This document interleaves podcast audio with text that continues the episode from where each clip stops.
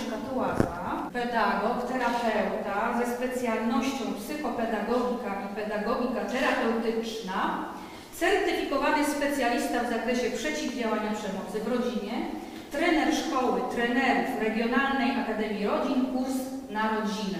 Bardzo się cieszę, że, że mogę tutaj być. Przygotowałam ym, zajęcia na temat ym, komunikacji interpersonalnej. Ona jest tak trochę pod kątem dzieci, ale wszystko to, co, wszystkie te informacje, które są tutaj, e, to one tyczą się też komunikacji i relacji y, między dorosłymi. To są te same techniki, te same metody słuchania i rozwiązywania problemów. Kiedy znajdziemy kogoś, kto chce szczerze nas rozumieć, taką parę uszu, które są prawdziwie otwarte, by słuchać, to znaleźliśmy perłę. Jest to perła olbrzymiej wartości i zrobimy prawie wszystko, by utrzymać i pielęgnować tę relację. Jeżeli masz wątpliwości, czy dane zachowanie jest asertywne, sprawdź, czy choćby odrobinę zwiększyło ono Twój szacunek do samego siebie. Przygotowałam na sam początek e, dla Was e, test, jakim jestem rodzicem. To może ja będę czytać i, i em, polegam na tym, żeby, żebyście przeczytały e, sytuację i wybrały jedną z odpowiedzi. Pierwsze. Wiesz, że syn marzy o grze komputerowej dozwolonej od 18 lat, nie skończył jednak nawet 14. Gdy po raz kolejny prosi cię, mówisz A. Nie mamy o czym rozmawiać. B. Poproszę tatę, mamę, żeby wyjątkowo pozwolił ci w to grać. C. To gra dla osób pełnoletnich, więc kupię ci ją, jak będziesz starszy. Teraz możesz grać w gry dla osób w twoim wieku. D. Kochanie, tam są straszne sceny, nie dla takich małych chłopców jak ty. E. Powiedz dziadkowi, żeby ci kupił. Córka miała wrócić od koleżanki na obiad. Wraca godzinę później. Gdy jedzenie już wystygło, jak reagujesz? E. Mówisz, powiedz tacie, mamie, by odgrzał, odgrzała ci zupę i wracasz do rozmowy telefonicznej z przyjaciółką i przyjacielem. A. Ponosi cię. Nie chcę słyszeć, dlaczego się spóźniłaś. Sama jesteś sobie winna i za karę zjesz zimną zupę. B. Wzdychasz z ulgą. Całe szczęście, że już jesteś. Martwiłam się, że coś się stało i podgrzewasz obiad. D. Przytulasz ją i mówisz: Nie rób mi tego więcej i nie spóźnię się, bo omal nie umarłam ze strachu, że coś ci się stało. C. Spokojnie pytasz, dlaczego nie dotrzymałaś obietnicy, że przyjdziesz na czas. Teściowa skarży się, że twój syn nie słucha jej i używa brzydkich słów. Sugeruje, że nie daje sobie z nim rady i nie chce się nim zajmować. Przychodzisz do domu i mówisz, że starszym należy się szacunek i że jeśli będzie niegrzeczny u babci, nie pojedzie na wycieczkę. A. Grozisz, że jeśli jeszcze raz obrazi babcię, to powiesz tacie, mamie i dostanie za swoje. B. Prosisz, żeby był milszy dla babci. E. Udajesz spokojną i mówisz, że skoro nie podoba mu się u babci, to możesz oddać go do internatu. D. Przy dziecku opowiadasz koleżance, koledze, że teściowa jest beznadziejna. Przy kolacji twoja córka nie posłuchała ostrzeżenia. Nie baw się szklanką, bo ją stłuczesz. Stłukła a szkło rozleciało się po kuchni. Ogarnia cię wściekłość i wrzeszczysz. Marsz do swojego pokoju. Szybko się opanowujesz i prosisz: Nie wstawaj z krzesła, bo się skaleczysz. Zamiatasz szkło i dopiero wtedy pozwalasz jej iść do pokoju. Krzyczysz do męża, żony: Powiedz coś temu dziecku, bo ja już nie mam zdrowia. Pytasz podniesionym tonem, czy teraz już wiesz, że szkło może się zbić? Robi ci się słabo na myśl, że odłamek szkła mógł wbić się w ciało dziecka. Syn długo upierał się, że chciałby chodzić na zajęcia karate, tak jak kolega z klasy. Miesiąc temu zapisałaś go do klubu i zapłaciłaś za kwartał z góry. On teraz mówi, że to mu się nie podoba i nie będzie chodził. Gdy słyszysz, że treningi męczą dziecko, zgadzasz się, by przestało ćwiczyć. Machasz ręką i mówisz: Skoro tak uważasz, to daj sobie spokój z treningami. Mówisz, że nie, on rządzi w domu i ma chodzić na treningi. Mówisz: Nie ma sprawy, bo nie chcesz go do niczego zmuszać. Proponujesz, żeby zrezygnował za dwa miesiące, by wykorzystać zapłacone lekcje. A teraz zliczcie, których odpowiedzi A, B, C, D, E miałyście najwięcej. Najwięcej odpowiedzi A. Nie musicie mówić, kto ile ma, chyba że chcecie oczywiście. Najwięcej odpowiedzi A. Kontrolujesz dziecko nadmiernie, nie dając pola do samodzielności. Uważasz, że w domu rządzą rodzice, a dzieci mają słuchać. Jesteś surowym sędzią i pilnujesz, by kara go nie ominęła. Nie rezygnuj z wymagań, ale być może nadszedł czas, aby sięgnąć jeszcze po inne metody wychowawcze. Pozwól dziecku podejmować decyzje w sprawach codziennych, częściej używaj nagród i pochwał. Twoje dziecko z pewnością będzie się mniej buntować i chętniej współpracować. Najwięcej odpowiedzi B. Wymagasz za mało. Wiesz, że dziecko potrzebuje akceptacji, zrozumienia. Najważniejsze dla ciebie jest to, by czuło się kochane. Jesteś zbyt wyrozumiała, nawet gdy dziecko zachowuje się niewłaściwie i robi to, na co ma ochotę. Uważaj, bo brak ustalonych granic może sprawić, że Twoje dziecko będzie roszczeniowe i egocentryczne. Zwróć uwagę na większą dyscyplinę i porządek dnia. Naucz się mówić nie. Konsekwentne przestrzeganie reguł jest dziecku potrzebne do rozwoju tak samo jak miłość. Najwięcej odpowiedzi C. Wspierasz mądrze. Jesteś wrażliwa na potrzeby swojego dziecka i starasz się zrozumieć jego uczucia. Jednocześnie stawiasz wyraźne granice i wymagania. Dziecko zawsze może na ciebie liczyć, ale dajesz mu sporo swobody i uczysz samodzielności. Potrafisz przyznać się do błędów oraz wyciągać z nich wnioski, żeby już ich nie popełniać w przyszłości. Jesteś dobrym rodzicem, tak trzymaj. Najwięcej odpowiedzi D. Opiekujesz się za bardzo. Trzymasz dziecko pod kloszem i zbyt uzależniasz od siebie. Będziesz o wiele lepszym rodzicem, jeśli od czasu do czasu zadbasz o siebie, a dziecku pozwolisz na więcej samodzielności i swobody.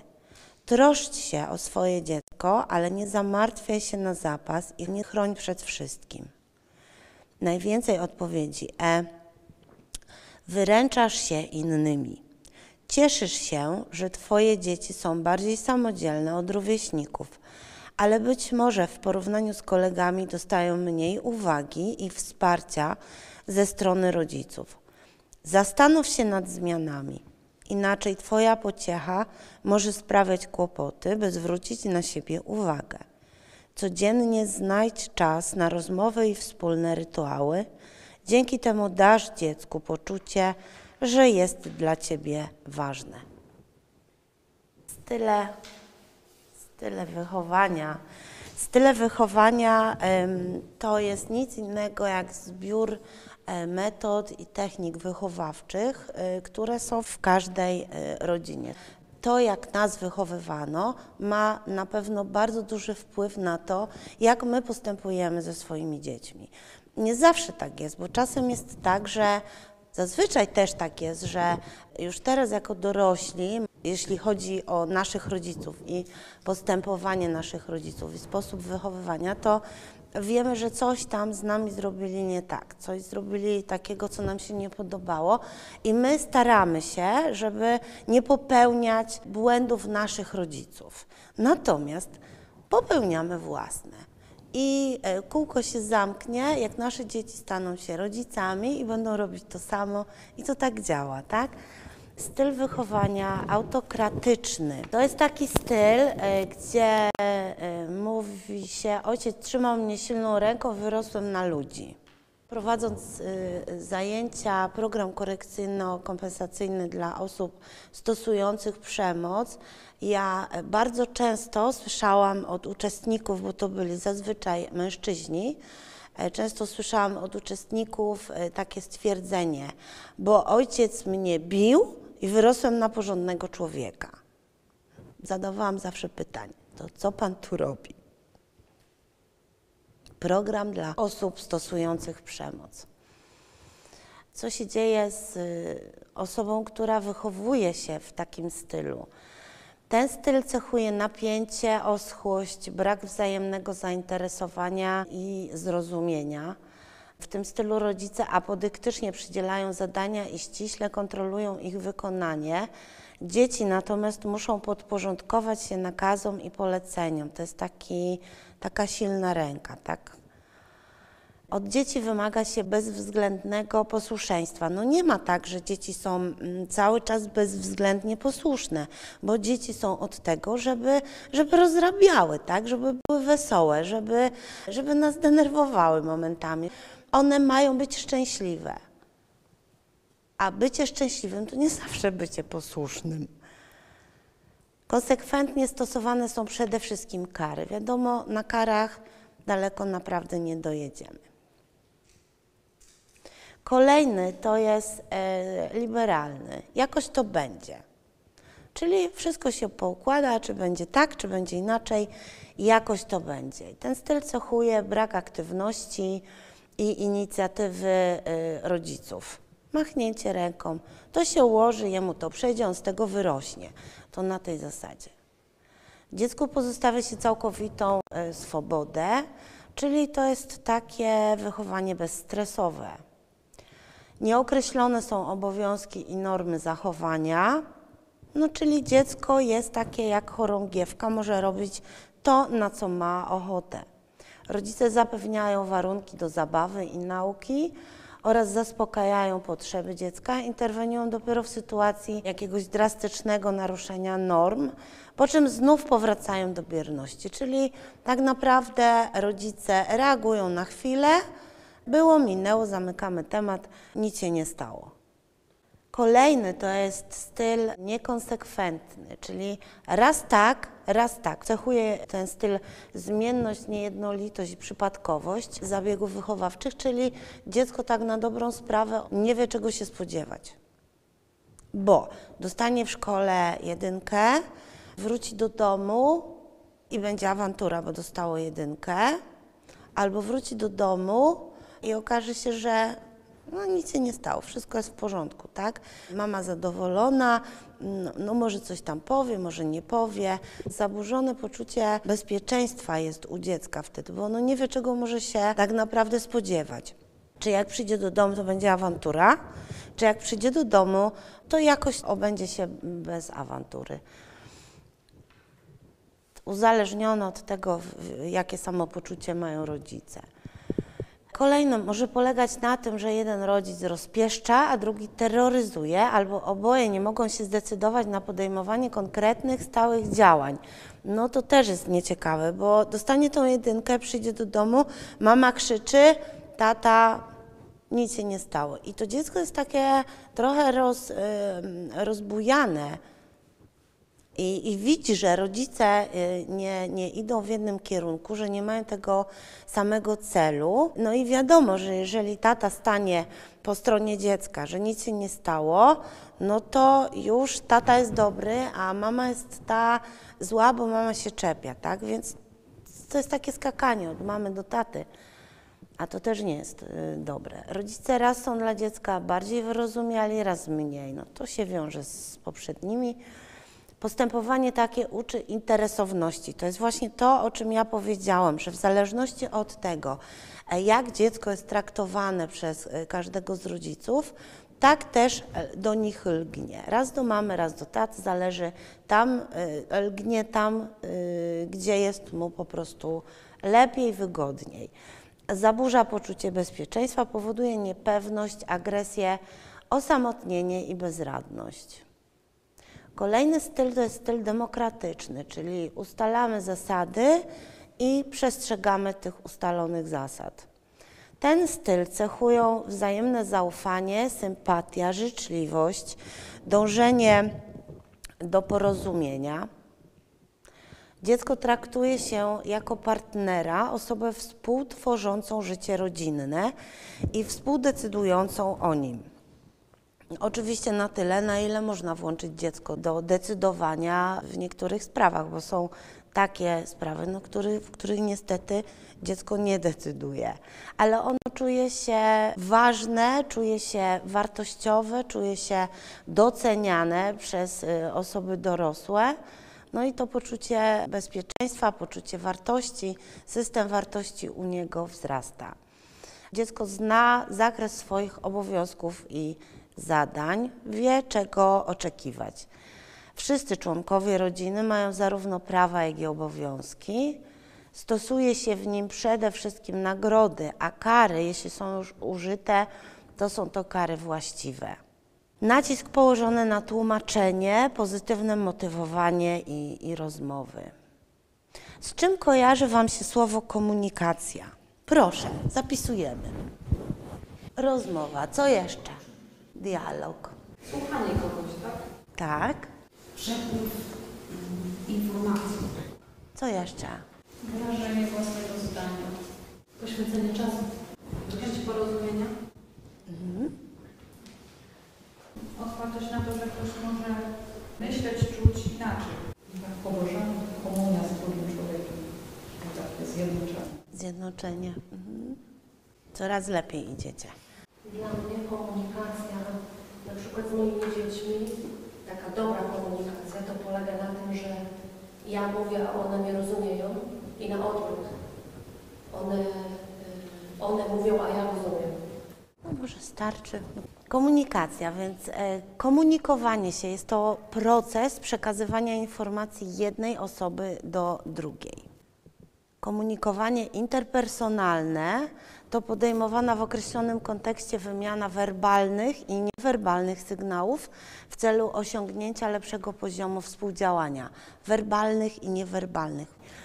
Efektywne komunikowanie natomiast to proces wysyłania wiadomości w taki sposób, aby wiadomość otrzymana miała możliwie zbliżone znaczenie do wiadomości zamierzonej, czyli skuteczny proces komunikowania się polega na tym, że osoba, która słucha, rozumie dokładnie tak samo treść przekazaną przez osobę, która do niej mówi. Czyli to nazywamy efektywną, skuteczną komunikacją. Jak już powiedziałam, osobę, która mówi, będziemy nazywać nadawcą, osobę, która słucha, odbiorcą.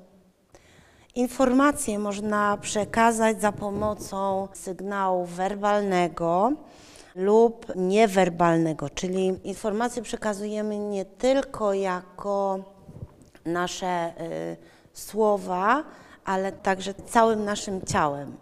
I teraz tak, słowo mówione i słowo pisane, czyli to, co my mówimy, to, co piszemy, to jest komunikacja werbalna. Natomiast komunikacja niewerbalna to jest wszystko to, co mówi nasze ciało. Ta komunikacja niewerbalna może wyrażać się poprzez wiele czynników, między innymi poprzez odległość, w jakiej stajemy od kogoś. Jest tak zwana przestrzeń personalna, ona jest tak naprawdę nieświadoma. My, my robimy to nieświadomie. Strefa intymna jest do 40, tutaj jest do y, pół metra, ale do 45 centymetrów wokół nas jest ta strefa intymna i e, w tą strefę wpuszczamy tylko i wyłącznie osoby najbliższe. Tylko te najbliższe. Strefa osobista do 1,20 m, strefa społeczna 3,5 metra i publiczna 7,5 i więcej. Komunikacja też przez co może się wy, wy, wyrażać? Przez nasze gesty, przez nasz wygląd, twarz, włosy, ciało, odzież, przez płeć, y, męskość i kobiecość, ton głosu, wzdychanie, płacz, marszczenie brwi, uśmiechanie się. To też mogą może pokazywać nasze otoczenie, y, nasz dom, nasza praca, samochód, y, przyjaciele, rodzina. To, w jaki sposób siedzimy, stoimy, chodzimy, kontaktujemy się. W procesie komunikacji interpersonalnej naukowcy udowodnili, że e, 7% informacji przekazują słowa, 38% brzmienie głosu i 55% zachowania niewerbalne. I te zachowania e, niewerbalne, one mają bardzo dużą rolę e, w procesie komunikacji, e, szczególnie wtedy, kiedy jest brak zgodności między słowem, między tym, co mówimy, a tym, co robimy. To wtedy widać najbardziej. Trzeba zwrócić uwagę, że ta komunikacja niewerbalna to jest ważne. Ona jest wieloznaczna, dlatego nie można interpretować jednego gestu wyrwanego z kontekstu. Komunikacja niewerbalna, ona powinna być spójna y, z, z komunikacją werbalną. I teraz kolejne ćwiczenie. W rozmowie z moim dzieckiem, aby okazać mu zainteresowanie, zastosuję komunikaty niewerbalne.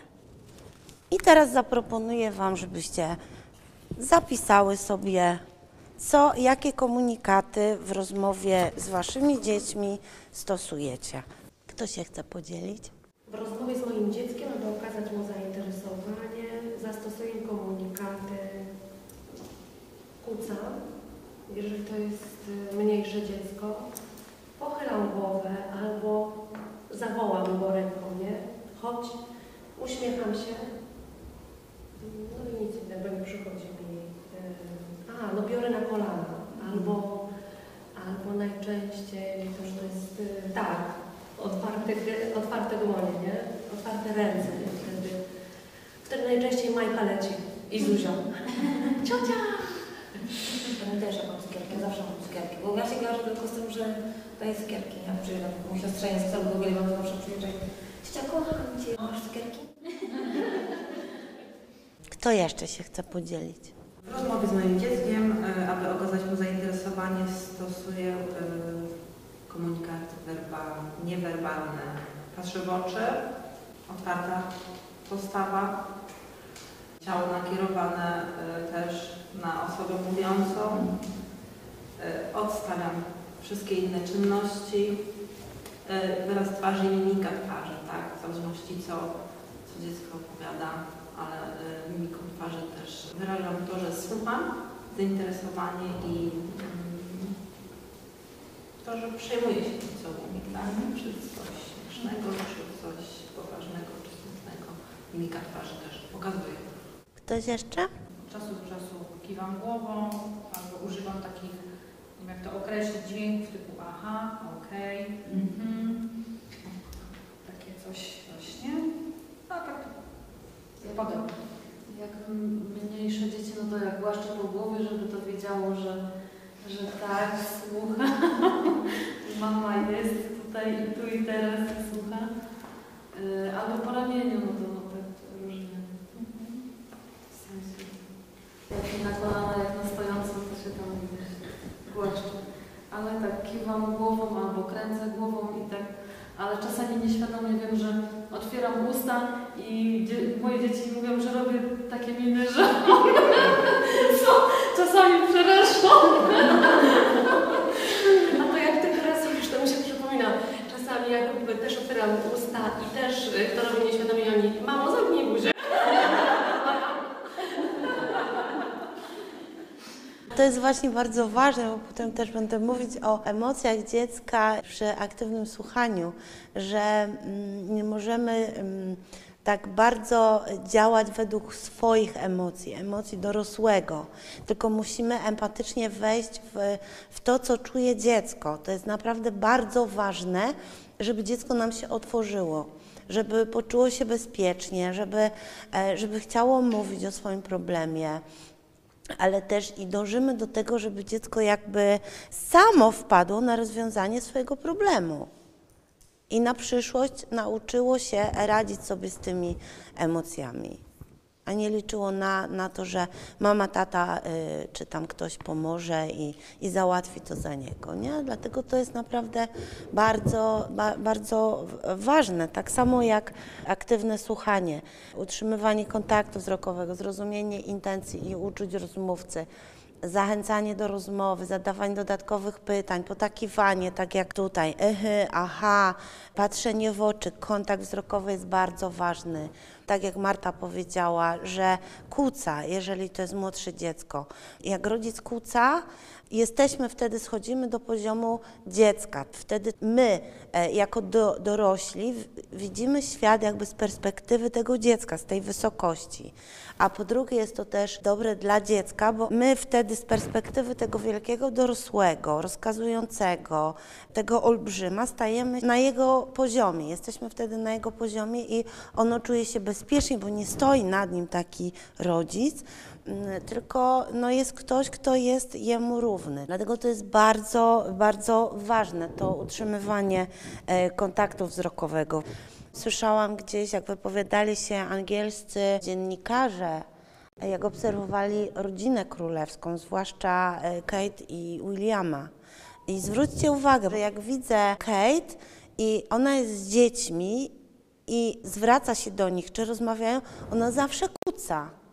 Nie wiem, czy też zwróciłyście uwagę na to. I, I no i to też jest takie fajne, że jest ten kontakt wzrokowy, no bo jeżeli ja mówię do Was, ja w tej chwili latam po waszych oczach, ale każda patrzy na mnie i ja wiem, że wy mnie słuchacie.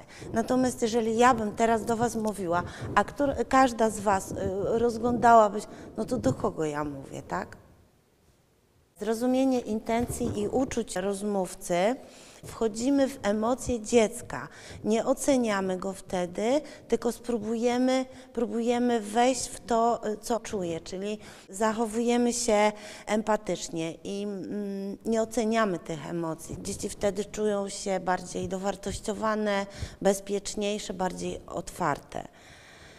Zachęcanie do rozmowy. Zachęcanie do rozmowy to jest też to, co mówiła Basia. To mhm, aha, te takie y, krótkie y, kiwanie głową, otwieranie buzi. To jest właśnie to zachęcanie y, do rozmowy. Zadawanie dodatkowych pytań dotyczących tego, co mówi lub czuje dziecko. Więc tu to zadawanie pytań, tu chodzi o to, żeby jak najwięcej dowiedzieć się o problemie dziecka, bo jeżeli mam jakikolwiek problem, on mi siedzi w głowie, póki ja go nie wyrzucę z głowy przez usta, to on mi tam dalej siedzi i on rośnie. Jak ja go wyrzucę, to często zdarza się tak, że jak ja go wyrzucam przez, y, przez y, buzię, to ja już wiem, co ja mam zrobić dalej. Nie wiem, miejsce mi się w głowie robi, nie mam pojęcia, ale tak to działa i tak samo to działa u dziecka, a y, u dziecka jest tym lepiej, że mm, małe dziecko, ono tak nie do końca potrafi powiedzieć, co czuje w danym momencie, jakie on nie potrafi nazwać tych emocji. Dorosły wie. Często też w miarę szybko on sobie te, y, z tym problemem zaradzi jakoś. A dziecko nie dość, że nie umie nazwać tych emocji, to ono jeszcze y, nie potrafi rozwiązać tego y, aktualnego problemu.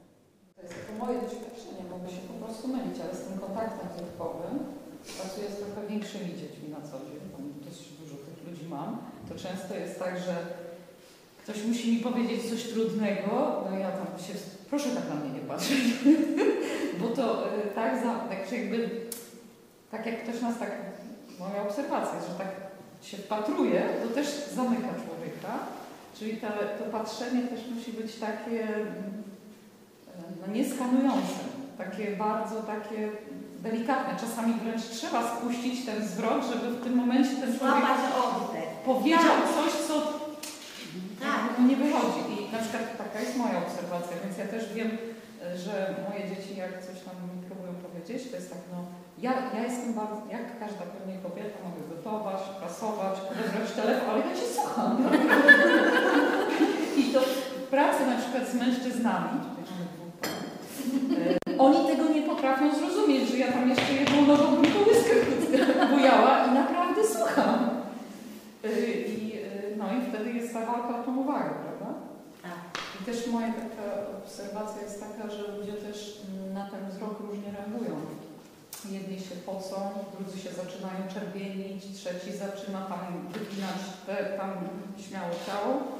E, jeden tam jakoś tam, no no, tak, czy to, to trzeba mieć ten taki, to są te, te smaczki, no nie? Takie, wyczuć tą każdego tą granicę. Dokładnie, dokładnie. Granica jest ważna we wszystkim. E, No bo wiadomo, że jeżeli ktoś w nas się wpatruje tak, jak ty mówisz, no to człowiek czuje się nieswojo, no bo nie wiem, czy może brudna jestem, czy się rozmazałam, czy może coś, no Tak. tak, Tak. aktywne słuchanie. Wtedy, kiedy jest ta motywacja do słuchania, czyli my chcemy, e, chcemy słuchać dziecko, dzieciaki mają naprawdę bardzo różne problemy. Bardzo różne. I może się zdarzyć tak, że to będzie naprawdę bardzo ważny e, jego problem, nad którym myśli już któryś dobry dzień, żeby się podzielić z mamą. Jeżeli już dojdzie, dorośnie do tego, że będzie chciał się podzielić z mamą i odważy się na zrobienie tego kroku, a mama w tym czasie będzie e, prać, sprzątać, gotować, to ja Wam gwarantuję, że on więcej tego nie zrobi. To jest bardzo ważne. Musimy chcieć go słuchać, musimy mieć czas na to, żeby to dziecko wysłuchać.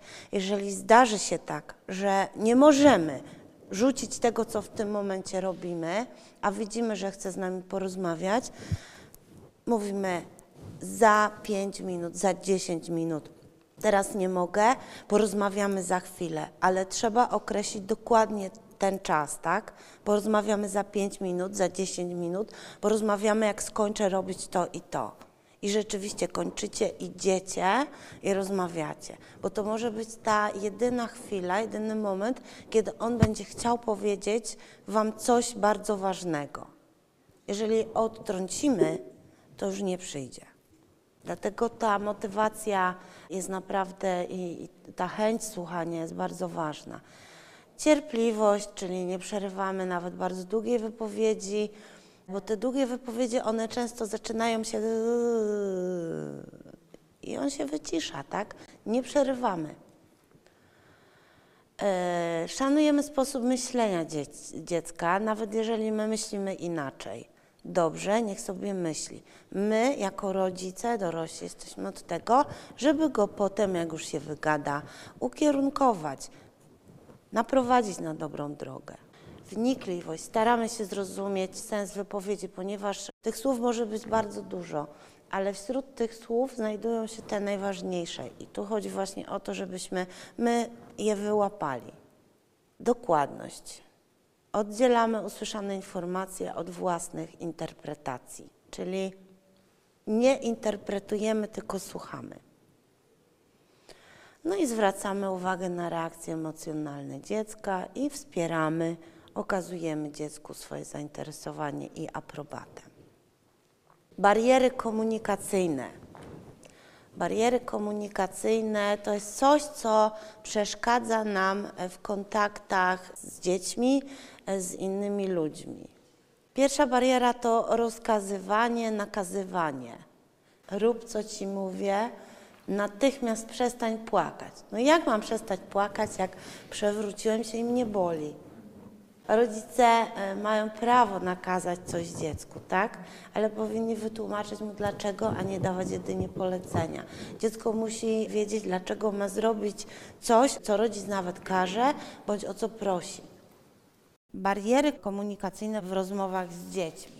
Chciałabym, żebyście sobie wyobraziły, że jesteście, wyobrazili, przepraszam, bo mamy też panów, że jesteście e, dziećmi. Ja przeczytam taką jedną sytuację i chciałabym, żeby podczas tego, jak ja będę czytać, żebyście słuchali i wczuli się w swoje reakcje na te słowa, które usłyszycie i żebyście je sobie zapamiętali.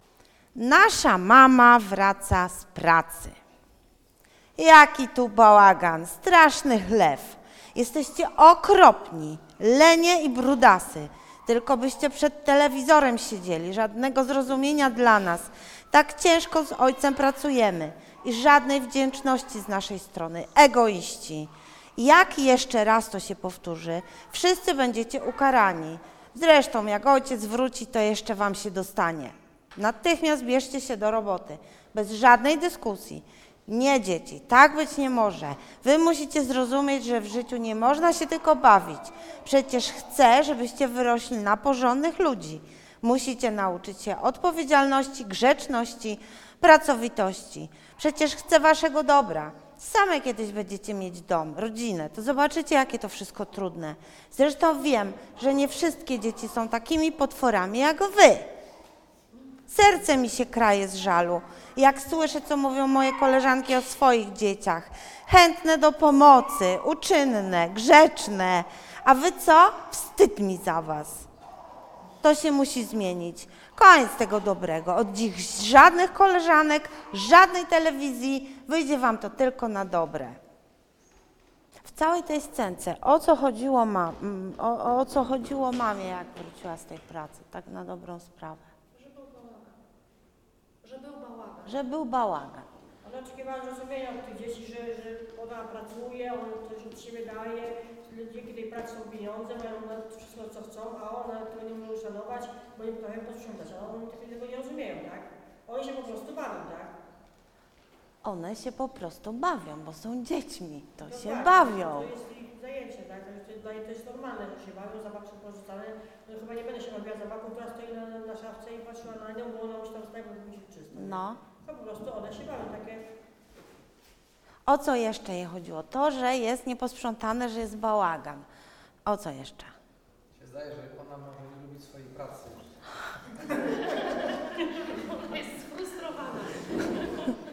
W psychologii to się nazywa przeniesienie, tak? Ktoś mnie zdenerwuje w pracy, szef mnie zdenerwuje, czy koleżanka, czy ktokolwiek. Nie mogę się na nią wydrzeć, tak? Chociażbym chciała. No są tacy, co się wydzierają, ale w większości no jednak się y, nie wydzieramy w tej robocie. I przychodzę do domu i wchodzę do pokoju, bach. Co robię? Krzyczę. Całą moją frustrację z pracy wyładowuję na dzieciach, bo akurat nadarzyła się okazja, bo przyszłam, jest bałagan. Nieważne, że dzieci się bawią, ale jest bałagan, jest nieposprzątane, mogę się wyżyć na dzieciach, bo one są słabsze. No dobra, nasza mama wraca z pracy, sytuacja druga. Dzieci. Widzę straszny bałagan. W zlewie pełno brudnych naczyń, śmieci na podłodze, porozrzucane ubrania. Nie lubię tego i złości mnie to. Nie mogę w takich warunkach przygotować obiadu. Potrzebuję Waszej pomocy.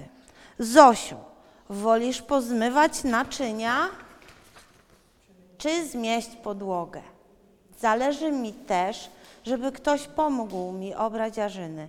Na przyszłość oczekuję od Was, że będziecie sprzątać zaraz po przyjściu ze szkoły. Ten sam bałagan. inny przekaz. Inna reakcja, nie? Rodzica.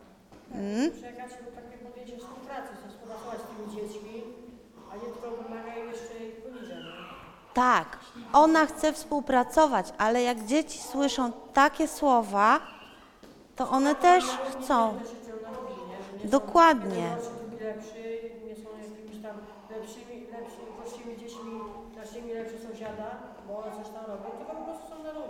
Tak, Aha, to ja jestem faktycznie fajna, bo jak mama mnie poprosiła, że ja bym pozrywać naczynia, to ja to jak mama, tak? Też odpowiedzialność stoję za to, no i czuję się dowartościowana wtedy, i czuję się ważna. Nie to, co mają zrobić, tylko po prostu na równi, tak? Ja Tak. to, ty zrobisz to, ty to. Czuję, czuję się ba bardzo mądrze. Czuję się, czuję się ważna, czuję się potrzebna. Owszem, nabałaganiłam. No dobra, jeżeli słyszę takie słowa, czuję się ważna, czuję się potrzebna, ale mam też i swoje obowiązki. Jeżeli nabałaganiłam, muszę posprzątać. W tej drugiej scence, y, o co chodziło mamie? O to samo. Dokładnie o to samo. Tylko jakże inna była forma przekazu tego, co ona zobaczyła. Poza tym bardzo ważne jest w, w komunikacji, Mówienie jako ja, tak? Komunikat ja jest bardzo ważny. To, co ja widzę, to, co ja czuję, bardzo ważne jest też e, nazwanie faktów.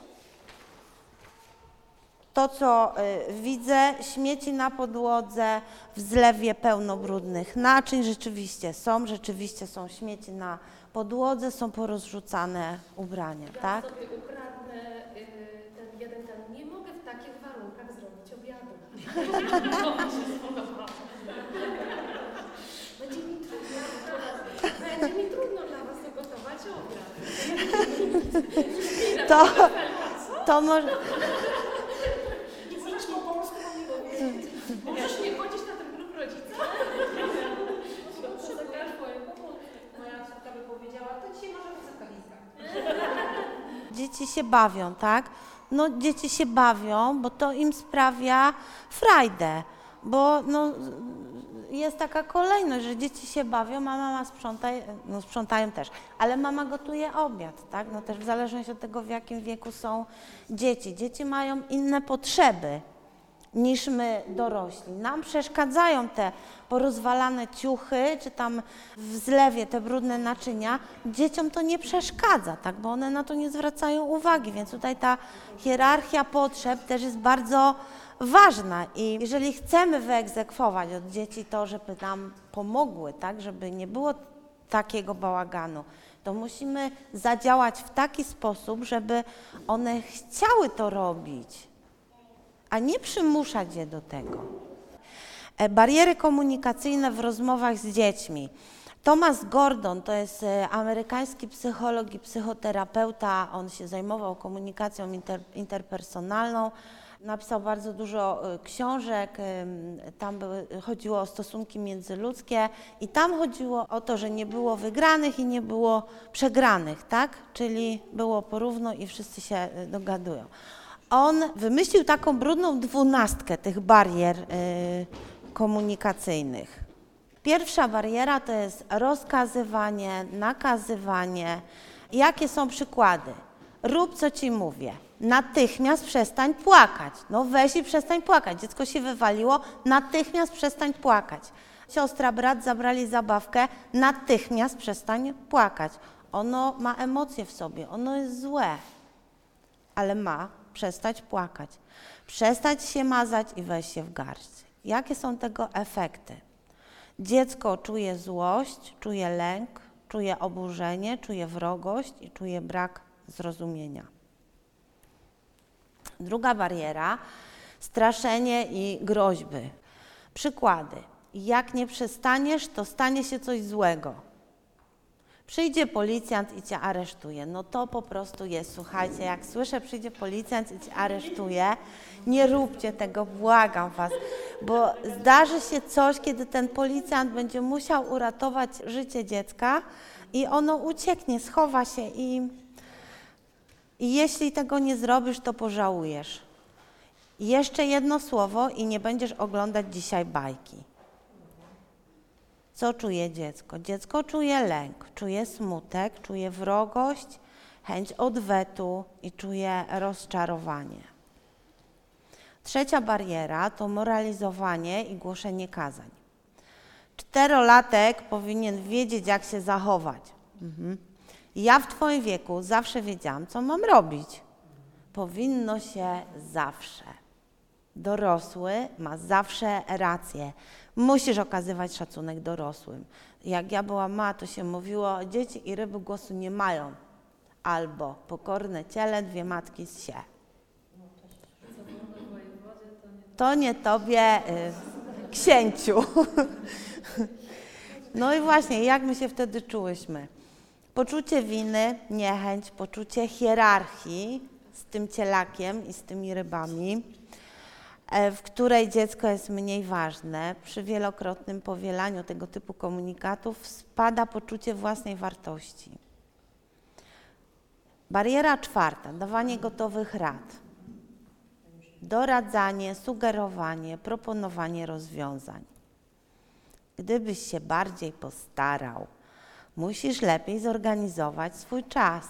Musisz lepiej zaplanować swoje działania, wtedy osiągniesz swój cel. Musisz, gdybyś, powinieneś. Efekt. Dziecko czuje się osamotnione, bezradne, niezrozumiane, nie wierzy we własne siły przy wielokrotnym powielaniu tego typu komunikatów. Spada poczucie własnej wartości. Piąta bariera. Pouczanie, robienie wykładu. Nie możesz tak długo marudzić, bo spóźnisz się do przedszkola, a wtedy tak to już w życiu jest. Nie wszystko układa się tak, jak tego chcę. No tak jest, no ale, ale jaki jest tego efekt? Czujemy brak sensu działania, niechęć, rozczarowanie, bezradność i złość i brak motywacji.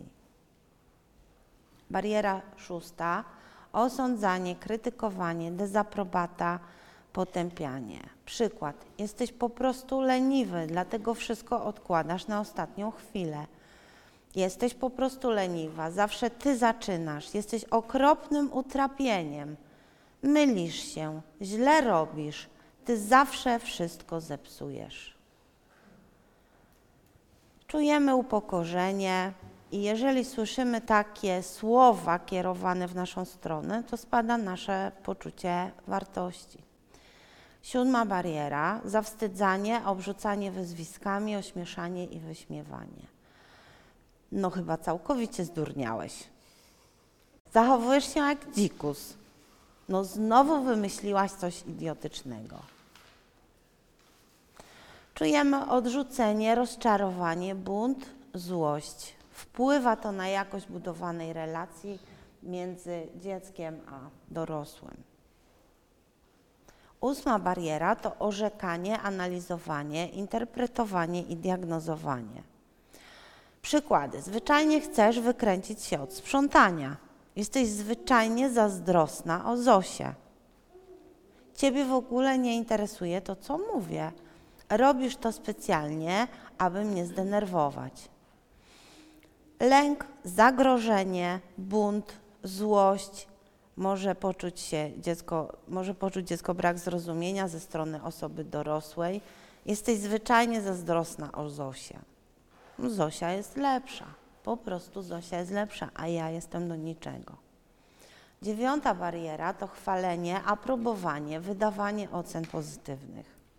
Chwalenie niby kojarzy nam się jak? Pozytywnie, prawda? A jednak też trzeba umieć dziecko chwalić. Jesteś bardzo zdolna, zdolny. Jak się postarasz, to ładnie narysujesz. No niby co w tym złego, że usłyszymy takie słowa? Jak się postarasz? Jak się postarasz, bo nie zawsze mi wychodzi, bo nie zawsze jestem zdolna, tak? Poza tym w, we, we, w, w chwaleniu e, nie ma oceniania, a tutaj jest, jesteś bardzo zdolna, a to już jest jako ocenianie. Brawo, świetnie, genialnie, super, tylko co? Niby są to y, słowa pozytywne, tak? Ale same one nie dają dziecku e, informacji, co takiego zrobiło dobrze. Jesteś taka zdolna, z pewnością jakoś dasz radę. Pochwały to nie jest tak, że one rozpuszczają i psu, psują, tylko one dają e, dziecku poczucie wartości, tak? Dziecko, dają dziecku motywację do działania. Dziecko czuje się bezpiecznie. Jak chwalić? Należy doceniać to, co dobre, trzeba mówić o konkretach, szukać okazji do zachwytów w takich codziennych sytuacjach. Na przykład jak dziecko siedzi chwilę i bawi się spokojnie, już można dziecko pochwalić. Powiedzieć mu, ale się cieszę, że fajnie się bawisz, że spokojnie się bawisz, tak? Należy też nazwać, szczerze należy chwalić.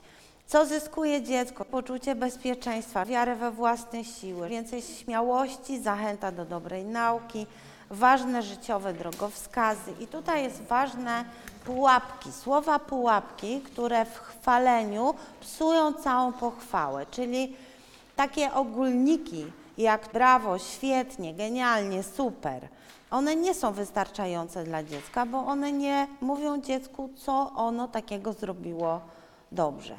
Takie małe słowo ale, ale to już nam daje do myślenia.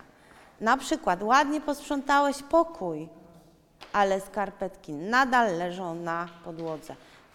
No i co dziecko myśli? Fajnie, no posprzątałem, ale znowu nie do końca, znowu mama nie do końca jest zadowolona, znowu coś jest nie tak.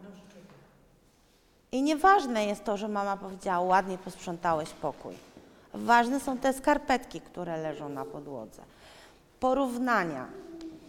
Napisałeś, y, napisałeś sprawdzian lepiej niż kolega. Czyli te porównywania też nie są dobre, bo jeżeli dziecko słyszy, że napisało sprawdzian lepiej niż kolega, to znaczy, że kolega jest głupszy, mniej zdolny, ja jestem lepszy, czyli wchodzi też taka rywalizacja trochę, tak? Dziecko uczy, tak, tak, dziecko uczy się wywyższania i rywalizacji. Przypomnienie niepowodzeń. Unikaj zdań. Jak chcesz, to potrafisz. No wreszcie ci się udało. No niby fajnie, ale znowu to wreszcie. E, W końcu nauczyłeś się jeździć na rowerze. No i takie inne tam wsparcie i zachęta, komunikaty wzmacniające. Każdy wysiłek trzeba dostrzec. Macie to wydrukowane, więc w wolnej chwili każdy może sobie to e, przeczytać. To była bariera dziewiąta. Bariera dziesiąta, czyli pocieszanie, uspokajanie, zaprzeczanie. Co jest złego w pocieszaniu? W każdej sytuacji, jeżeli coś się dzieje, dziecko czuje emocje. Pozwólmy mu te emocje wyrazić, bo takie tłumienie emocji dziecko uczy się wtedy, że, że nie może być sobą, tak? Nie może tak do końca pokazywać tego, co czuje. Za, zamyka się w sobie, oczywiście. Nie martw się, nic takiego się nie stało, przecież ty pięknie śpiewasz. No, no pięknie śpiewa, ale zajął ostatnie miejsce w konkursie. No i co z tego, że ja pięknie śpiewam, jak mam ostatnie miejsce? Nie przejmuj się, wszystko dobrze się skończy. Nie martw się, jutro już o tym zapomnisz. Chyba przesadzasz, na pewno nie było aż tak źle. No, czuje dziecko zawód, czuje niepewność, nieufność, y, osamotnienie, brak zrozumienia, brak wsparcia. Bariera jedenasta. Niewłaściwe pytania, wypytywanie krzyżowy ogień pytań. Naprawdę uważałeś, że trzeba być młodszego kolegę? Dlaczego nie siedzisz przy stole? Co ty sobie myślisz? Jak się wtedy zachowałeś? Co powiedziałeś? A on co na to odpowiedział? Gdzie idziesz? U kogo jest ta impreza? Czy znam jego rodziców? Kim oni są? Czy oni będą w domu? Której wrócisz? Mam po ciebie przyjść? I na które pytanie ja mam teraz odpowiedzieć? Pamiętajcie, dzieciom zadajemy jedno pytanie i czekamy na odpowiedź, bo jeżeli zadamy kilka, dwa, trzy, nie otrzymacie odpowiedzi na żadne. Co czuje dziecko? Poczucie zagrożenia. No lawina pytań powoduje u każdego, że człowiek czuje się e, zagubiony, e, zagrożony, e, zniecierpliwiony, zdenerwowany, pogubiony. I bariera dwunasta. Odwracanie uwagi, sarkazm, zabawianie, dowcipkowanie. Nie myśl już o tym, porozmawiajmy o czymś przyjemnym. Świetnie. Mamy problem, dziecko ma problem, chce powiedzieć i co słyszy? To jest dla niego ważne. Wydaje mi się, że ktoś wstał dzisiaj lewą nogą. O, to bardzo często słyszałam.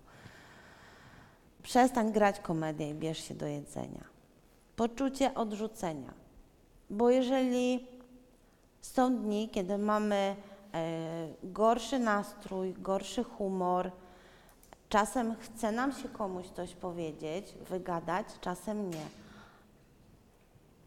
Ale jeżeli słyszymy, wydaje mi się, że ktoś wstał dzisiaj lewą nogą, to naprawdę nie jest dla nas fajne. Możemy czuć się odrzuceni, zranieni, niezrozumieni, rozczarowani całą e, przyjaciółmi i osobą, która, która to mówi. Komunikacja z dzieckiem nieefektywna To też jest bardzo często, y, szczególnie w sytuacjach, kiedy coś tam się zadzieje i zarówno jedna, jak i druga strona, czyli odbiorca i nadawca są pobudzeni, zdenerwowani. Jednej i drugiej stronie zależy, żeby jak najszybciej rozwiązać y, problem i każdy ma rację w tej sytuacji, czyli my jesteśmy tak przejęci tym, co chcemy powiedzieć, że nie zwracamy na to, co mówi do nas dziecko, tak? To są bardzo częste sytuacje, kiedy nie słuchamy dziecka, co ma nam do powiedzenia, tylko mamy jakiś tam pogląd na, czy jakieś informacje, czy to na przykład ze szkoły, dostaliśmy telefon, że y, syn pobił kolegę, tak? Wpadamy do domu, jesteśmy źli, nie słuchamy tego, co ma nam do, powiedzie- do powiedzenia dziecko, a w konsekwencji może się okazać, że owszem, uderzył, bo nie wytrzymał już, bo tamten tak mu dokuczał, że nie wytrzymał i go uderzył, tak? Czekamy tylko, żeby w słowo dziecku wejść, bo to my jesteśmy ci y, mądrzejsi, bo to my mamy rację. Słuchamy wybiórczo, czyli słyszymy tylko to, co chcemy, przerywamy dziecku i y, kończymy za niego wypowiedź, zniekształcając ją dla własnych celów. Bardzo ważne zdanie, kiedy aktywnie słuchasz, nie tylko słyszysz to, co dziecko mówi, ale masz wgląd w to, co ono czuje, w jego emocje. I to, że nie wiemy nigdy do końca tego, co nam dziecko powie, zanim tego od niego nie usłyszymy. Jeżeli mu przerwiemy, to możemy nigdy się nie dowiedzieć, co chciało nam powiedzieć. No i dobra rada. Gdy dziecko mówi, uważnie słuchaj. Pozwól dziecku być przekonanym, że jesteś nim całkowicie zainteresowany.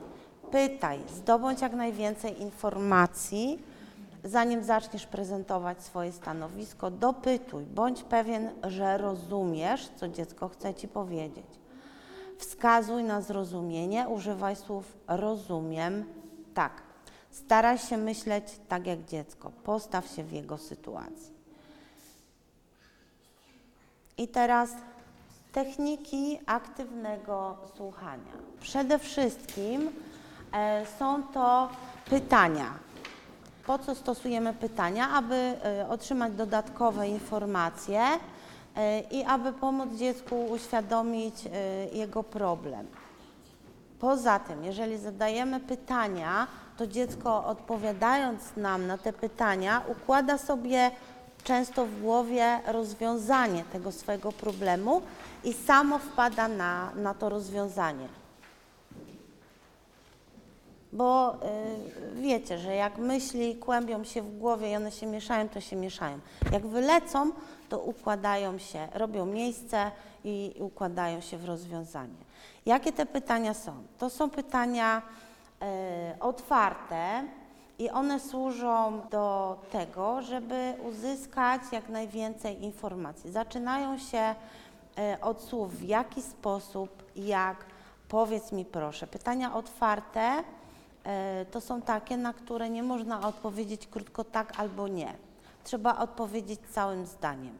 I w ten sposób my możemy uzyskać od dziecka więcej informacji na daną y, sytuację. Pytania zamknięte, one zaczynają się od słowa czy i odpowiedź na to pytanie jest zazwyczaj tak albo nie, czyli zadajemy je wtedy, kiedy chcemy uzyskać krótką informację. Pytania wyjaśniające, pytania wyjaśniające, co, gdzie, kiedy, e, jak, to są pytania, które jakby dokładają nam informacji do tego, co już wiemy, tak? Konkretyzują, układają. To jest jedna e, z technik e, aktywnego słuchania. No i tutaj odnośnie wyjaśnień, to już mówiłam, należy unikać stawiania pytań, które są zamknięte bądź sugerują odpowiedź, są oceniające i mogą zburzyć poczucie bezpieczeństwa. Na przykład pytanie, dlaczego tak postąpiłeś? Dziecko nie wie często, dlaczego uderzyło kolegę akurat w tej sytuacji. Dlaczego nie zachowało się w inny sposób?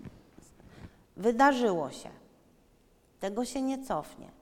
I trzeba jakoś rozwiązać tą sytuację i uświadomić dziecku, żeby ono już w ten sposób przy kolejnej podobnej sytuacji nie uderzyło tego kolegi. Więc pytanie, które zaburza poczucie bezpieczeństwa, to jest dlaczego tak postąpiłeś. Kolejną techniką aktywnego słuchania to jest parafraza. Parafraza to jest nic innego jak powtórzenie informacji uzyskanych, uzyskanych od dziecka bez zmiany e, jego e, sensu tej e, wypowiedzi dziecka, tak? Bez dodawania, bez oceniania, jakby upewnienie się, czy powtórzenie słów, które powiedziało. Tak, czy, Mówisz, że uderzyłeś kolegę? czy dobrze zrozumiałem? Tak, to jest dokładnie to samo i to są te zwroty. Jeśli dobrze zrozumiałem, to powiedziałeś, że uderzyłeś kolegę. A więc twierdzisz, że. Czy mam e, rację sądząc, że chciałabym się upewnić, że czy chodzi ci o, czy mógłbyś powtórzyć, bo chyba niedokładnie zrozumiałam, że mówisz Inaczej mówiąc, chodzi o, innymi słowy, według Ciebie oznacza to, że. Czyli mamy dwa. Pierwsze to były pytania otwarte, zamknięte i wyjaśniające. Druga to parafraza. Trzecie to e, klaryfikacja. Klaryfikacja, mm, ona jakby stanowi kontynuację parafrazy podsumowuje jakby całą wypowiedź dziecka, czyli jest to takie uzupełnienie. I tutaj, czy to znaczy, że z tego, co mówisz, ma wnioskować, że. I też powtarzamy to, co, y, co usłyszeliśmy. Odzwierciedlanie uczuć. Tutaj odzwierciedlanie uczuć to tutaj chodzi o to, żeby mm, nie tyle zrozumieć to, co usłyszeliśmy, tylko zrozumieć emocje naszego rozmówcy. Czyli tutaj nie, od, nie odnosimy się do, jakby do treści, do rozumu, tylko do emocji. Kiedy mm, zadziałamy inaczej, mm, no nie dogadamy się niestety. Jeżeli zadziałamy rozumem, jeżeli usłyszymy coś zupełnie, zupełnie głupiego, e, nierozsądnego, niepoważnego i zaczniemy od razu e, rozkminiać, że, że to nie tak, że to nie, nie tak powinno e, wyglądać, nie, nie wesprzemy tej osoby. Musimy zrozumieć to, co ona czuje, bo ona w tym momencie mówi do nas nie słowami, ale emocjami. No i tutaj widzę, że jesteś smutny, wyobrażam sobie, że musiało ci być przykro i tak dalej. I to jest. No właśnie, i to już by był na dzisiaj koniec. I teraz tak, czy w codziennym kontakcie z dzieckiem stosuje szczery, otwarty czy zamknięty styl komunikowania? To pytania do Was, nie oczekuję odpowiedzi. Mam nadzieję, że sami sobie na to odpowiecie. Czy pozwalam dziecku wyrażać swoje zdanie, czasem różne od mojego? Jakże to jest ważne. Każdy może mieć swoje zdanie i ma do tego prawo. Nie zawsze to zdanie dziecka może być kompatybilne z naszym zdaniem, ale nasza rola jest taka, żeby jednak wyjaśnić dziecku, e, doprowadzić do tego, żeby dziecko zmieniło myślenie. No nie zawsze ono musi zmienić myślenie, bo nie zawsze może być tak, że to jednak my mamy rację, bo okaże się, że, że to, o czym myślało dziecko, jest e, bardziej e, prawdopodobne i, i, i, i słuszne. Czy staram, czy staram poznać, zrozumieć i zaakceptować wszystkie uczucia i potrzeby dziecka, jednocześnie wymagając, żeby wyrażało je w sposób niekrzywdzący innych? Czy wobec dziecka sprawiającego mi trudności nie reaguję złością i emocjonalnym odrzuceniem, a staram się szukać w nim dobrych stron, obdarzać akceptacją i wiarą w jego możliwości oraz mu to okazuję? To pierwsze, czy wobec dziecka sprawiającego mi trudności nie reaguję złością? Oglądałam ostatnio film, e, mój przyjaciel Sticky chyba, to jest o chłopcu, który właśnie sprawiał problemy wychowawcze I em, sprawa trafiła do sądu i tam pani sędzina dała do wyboru matce albo 3 lata w poprawczaku, albo 3 miesiące u dziadka, z którym nie miał chłopiec żadnego kontaktu na farmie. Polecam film, naprawdę rewelacyjny. I spokój tego dziadka to po prostu rozbraja. Czy mam czas na indywidualną rozmowę z dzieckiem, nie tylko w sytuacjach napiętych i konfliktowych, czyli tak na, na co dzień? Czy wyrażam dziecku przychylność poprzez komunikaty niewerbalne, czyli mimiką twarzy, uśmiech, ton głosu, gesty, postawa ciała, czyli ta komunikacja i werbalna, i niewerbalna. Dziękujemy bardzo. Ja również dziękuję bardzo.